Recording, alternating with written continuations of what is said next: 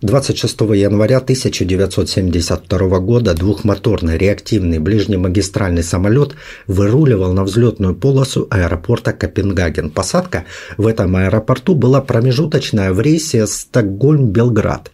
В Копенгагене у экипажа сменилась бригада бортпроводников, и в 15 часов 15 минут самолет взлетел и взял курс на еще один промежуточный аэропорт, который находился в Загребе. На борту находилось 23 пассажира и 5 членов экипажа и через 45 минут после взлета самолет прошел очередную точку маршрута рядом с селом Хинтер-Хельмсдорф Восточной Германии и занял высоту 10 тысяч метров. Но вскоре лайнер неожиданно разрушился, носовая часть с кабиной пилотов оторвалась от фюзеляжа.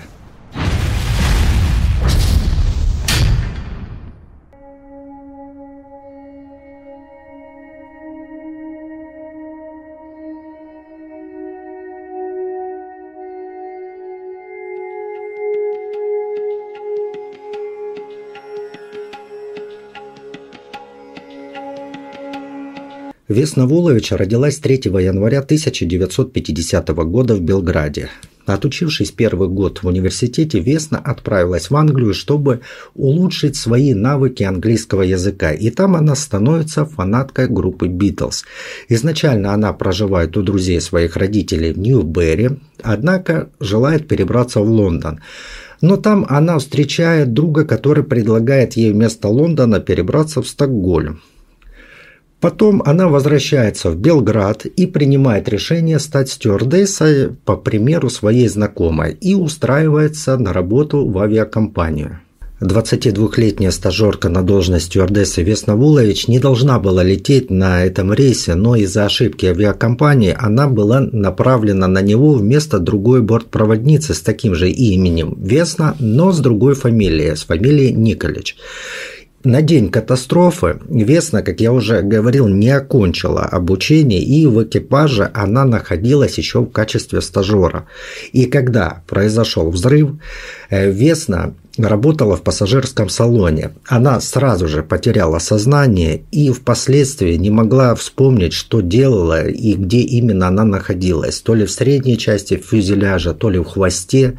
Этого всего она просто не помнила. Усташи – хорватская фашистская ультраправая националистическая организация, которая с 1941 года по 1945 год стояла во главе независимого государства Хорватия. Усташи во время Второй мировой войны были не только сторонниками фашистов, но и копировали все поведенческие факторы и идеологию нацистской Германии по отношению к другим народностям. Усташами был организован геноцид сербов, евреев и цыган. Были созданы многочисленные концлагеря. И по разным оценкам в ходе Усташского вот этого геноцида погибло до 800 тысяч сербов, около 30 тысяч евреев и около 80 тысяч цыган. Во время геноцида сербов даже использовался специальный нож, называемый сербосек, которым усташи убивали своих жертв. Известным эпизодом его применения была массовая резня в Ясиноваце. 24 августа 1942 года среди надсмотрщиков лагеря прошли соревнования по убийствам заключенных, и на них победил Петр Брзица, член католической организации «Крижари», который сербосеком перерезал горло за один день. 1360 заключенным. За это из рук начальника лагеря он получил золотые часы, от администрации лагеря он получил серебряный сервиз, а от своих зверей-сослуживцев, печеного поросенка и вино. После освобождения Югославии большинство этих э, зверей и лидеров устарского движения скрылись в странах Европы и Америки, где создали сеть радикальных организаций. И вот по некоторым данным, вот этот Петр Брзица скрылся в США. Югославия даже после войны требовала выдачи преступника, но это оказалось безуспешным. США никого не выдали. Причиной авиакатастрофы был назван теракт, а в организации этого теракта подозревали последователи Усташей. Но в конечном итоге причина падения этого самолета так и не была установлена. На месте катастрофы Весну обнаружили местные жители, которые успели прибыть первыми, опередив спасателей. И среди мертвых тел, на удивление, была обнаружена женщина, которая еле подавала признаки жизни.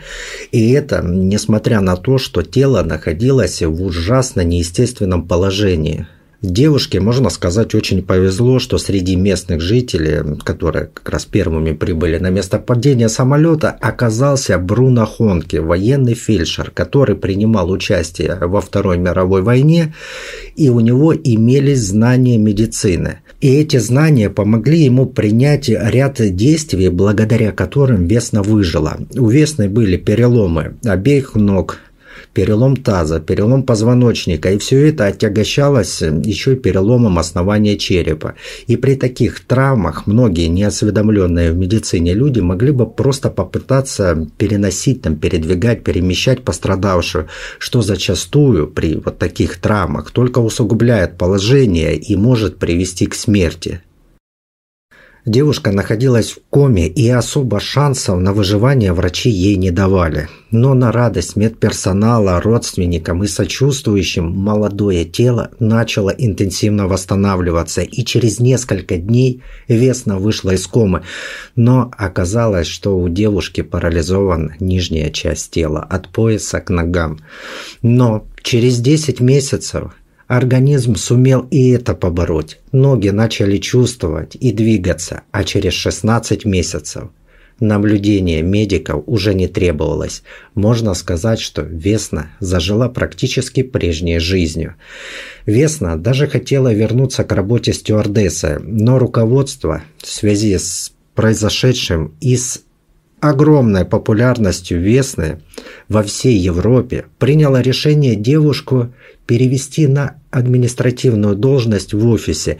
Это было связано с тем, что пассажиры просто не дадут нормально ей работать, увидев звезду в бортпроводниках на самолете, на котором они совершают полет. Спустя много лет Весна была уволена из авиакомпании за участие в антиправительственных протестах.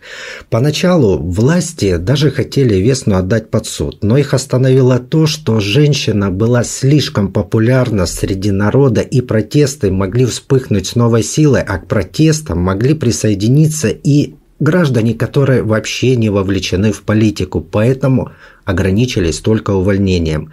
Последние годы Весна провела в одиночестве в своей квартире в Белграде, получая небольшую пенсию. Несмотря на то, что Весна была замужем, дети у нее так и не родились. Возможно, это было связано с последствиями авиакатастрофы, так как сильно пострадали внутренние органы, и поэтому она не смогла забеременеть. Предполагаю, что отсутствие полноценной женской жизни, материнства и сподвигло Весну заниматься жизнью общественной, хоть как-то компенсировать и искать, где бы она могла принести пользу. И 23 декабря 2016 года тело Веслы было обнаружено в ее квартире в Белграде. Причина смерти властями так и не была оглашена. Она скончалась в возрасте 66 лет. А за месяц до чудесного спасения Весны Вулович 24 декабря 1971 года потерпел катастрофу турбовинтовой авиалайнер, выполнявший рейс из перуанской столицы Лима в Пукальпу.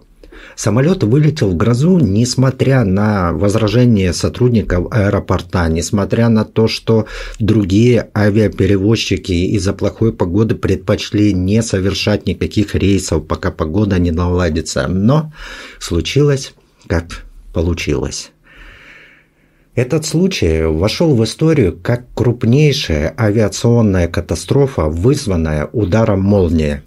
Однако особый драматизм этому происшествию придавало то обстоятельство, что после падения в джунгли в живых оставалось еще 14 пассажиров, которые мучительно умирали, так и не дождавшись помощи. На борту находилось 92 человека, из них 6 членов экипажа. После успешного взлета самолет занял высоту 6400 метров и взял курс на Пукальпу. На маршруте находился грозовой фронт, но пилоты вдруг не стали менять направление, а в 12.36 в правое крыло самолета ударила молния и вызвала пожар в топливном баке. Из-за сильного огня крыло вскоре оторвалось, воздушное судно потеряло управление и разрушилось, упав с высоты 3200 метров в тропический лес. Место падения находилось в 20 минутах полета от Пукальпы. Вскоре началась спасательная операция, но дождь предотвратил развитие пожара на земле, а кроны тропических деревьев скрыли обломки, поэтому с воздуха поисковые экспедиции просто не смогли обнаружить самолет. 17-летняя Джулиана Кёпки очнулась на следующий день под трехместным креслом, но из-за слабости и постоянной потери сознания она оставалась на месте еще сутки, пока ее организм потихоньку не восстановился. У девушки была сломана ключица, был разрыв связок колена, сотрясение мозга, различные царапины, порезы, в том числе и глубокие порезы. Заплыл глаз от травмы, очки, которые она носила, были утеряны. Постепенно, придя в себя, девушка попробовала найти свою мать, но той рядом не оказалось, хотя она летела рядом с ней в самолете. Осмотревшись и не найдя выживших, девушка решила сама добираться до людей, не дожидаясь спасателей. Спасатели в это время пытались найти самолет, но с воздуха его просто не было видно. Но девушка слышала гул двигателей, иногда даже сквозь деревья она видела пролетающие самолеты, но никак она не могла подать им знак. На четвертый день она обыскала все останки самолета в поисках пищи. Найденный пирог смешался с грязью, она его брать с собой не стала. А вот кулек с конфетами она взяла с собой, и эти конфеты и были ее единственной едой. Недалеко от самолета хаотично были разбросаны во время падения 14 выживших. Они медленно умирали от полученных в результате падения травм. Джулиана их не видела и, естественно, не знала, где они могут находиться. А даже если бы она их и обнаружила, то спасти все равно бы не смогла. Мать и отец девочки были люди, чей род деятельности связан с изучением природы. Мать была орнитологом, а отец был биологом. И вот все эти знания, которые она впитала с детства от родителей, ей очень помогли во время выживания в джунглях. Отойдя от обломков самолета и углубившись в труднопроходимые джунгли, она наткнулась на ручей, по которому и решила передвигаться вниз по течению идти по ручью было намного проще, чем пробираться по непроходимым джунглям. А также существовала большая вероятность, что она встретит людей, которые обычно организуют свои поселения рядом с водой. Джулиана на своем пути встречала животных, в воде ей попадались змеи, рыбы, но, как ни странно, никаких неприятностей эти встречи для нее не несли. Проблема же была в усталости, так как нормально отдохнуть девушке не удавалось. Полученные раны ночью болели, ночью также донимали насекомые, а рана на плече стала жильем для личинок, поэтому она зудела и чесалась. Десятый день пути она преодолевала уже в режиме ну, такого автопилота, так как мозг ввиду усталости и измотанности тела перевел организм в режим тотальной экономии, при котором отсекаются все эмоции, все переживания, заставляя только выполнять организм направленную на выживание задачу. С таким режимом я сам сталкивался, когда провел около пяти суток без сна. Ну, то есть вообще без сна. Э, режим автопилота меня включился где-то после вторых суток на третье. Это такое очень интересное состояние. Фактически не реагируешь ни на какие раздражители. Эмоции находятся где-то за барьером. При этом их можно включить, но они становятся управляемыми. Мозг же сконцентрирован на выполнении только определенной задачи, и при этом от сильной сонливости, которую я чувствовал в первые двое суток, я уже не ощущал. Боль, которая приходит на смену усталости, когда мышцы перегружаются, вот в состоянии этого автопилота, ну, она не ощущается, эта боль. Вернее, как, она есть, но она где-то там далеко находится и не приносит никаких неудобств. Э, при этом, после того, как я лег спать, я проспал около 8 часов, и этого хватило на восстановление, хотя я предполагал, что, ну, наверное, не менее суток просплю. Но восстановился намного быстрее. Вообще удивительная вещь организм. На десятый день выживания в джунглях девушка наткнулась на пришвартованную моторную лодку. Подойдя ближе, она обнаружила навес. Это было укрытие для лодочного мотора. Рядом с шалашом девушка обнаружила канистры с бензином и, понимая, что бензин довольно-таки едкое вещество, которое способно уничтожать паразитов, она начала бензином обрабатывать свои раны, а с плеча она извлекла около 30 личинок. Понимая, что просто так лодку с мотором в не оставляют, ей оставалось только ждать людей, которые вот-вот придут. Обработанные раны у нее утихли, очищенная от личинок рана и обработанная бензином перестала зудеть, а усталость и изнеможение взяло свое. Она понимала, что спасение уже рядом, и поэтому расслабилась и уснула под навесом. Она открыла глаза и увидела мужчину, который стоял над ней. Это оказался лесоруб по имени Марсио, а за спиной Марсио стояли еще двое мужчин. Объяснять, что случилось, ей долго не пришлось. Лесорубы были в курсе о падении самолета в джунглях. Они убедились, что девушка хоть сильно и измотана и истощена, но угрозы для жизни нет. Поэтому они отправили ее в деревню, где накормили, где обработали и перебинтовали раны и уложили спать в хижине. А на следующее утро они уже отправили девушку в ближайшую больницу, где медики оказали ей профессиональную помощь и легким самолетом отправили в Пукальпу где, естественно, выжившие уже знали. Ее уже там ждал отец, а также спасатели. Несмотря на то, что спасатели знали, по какой речушке она вышла к людям, была проблема в том, что речушка стекается из многих других речушек и ручейков, а обломки самолета находились не рядом с речушками и ручейками, и Пролетав вроде над всеми ориентирами, спасатели так и не смогли обнаружить обломки. Им нужно было быстро, прям срочно опросить девушку, так как могли быть еще выжившие, которые оставались в джунглях. И через два дня уже наземная спасательная группа нашла место крушения. Но ими также были обнаружены и все остальные, летевшие в самолете. Все они были мертвы. Некоторые тела лежали в нескольких метрах от падения, были следы передвижения. Это говорило о том, что несколько человек выжили во время падения, а смерть наступила уже в течение нескольких дней от полученных травм. Девушка выздоровела и вскоре переехала в Германию. Там она изучала биологию в Кильском университете, в 1980 году его окончила, в 1989 году она вышла замуж, а в 2000 году стала директором исследовательской станции в лесах Перу после смерти своего отца, который ранее занимал эту должность.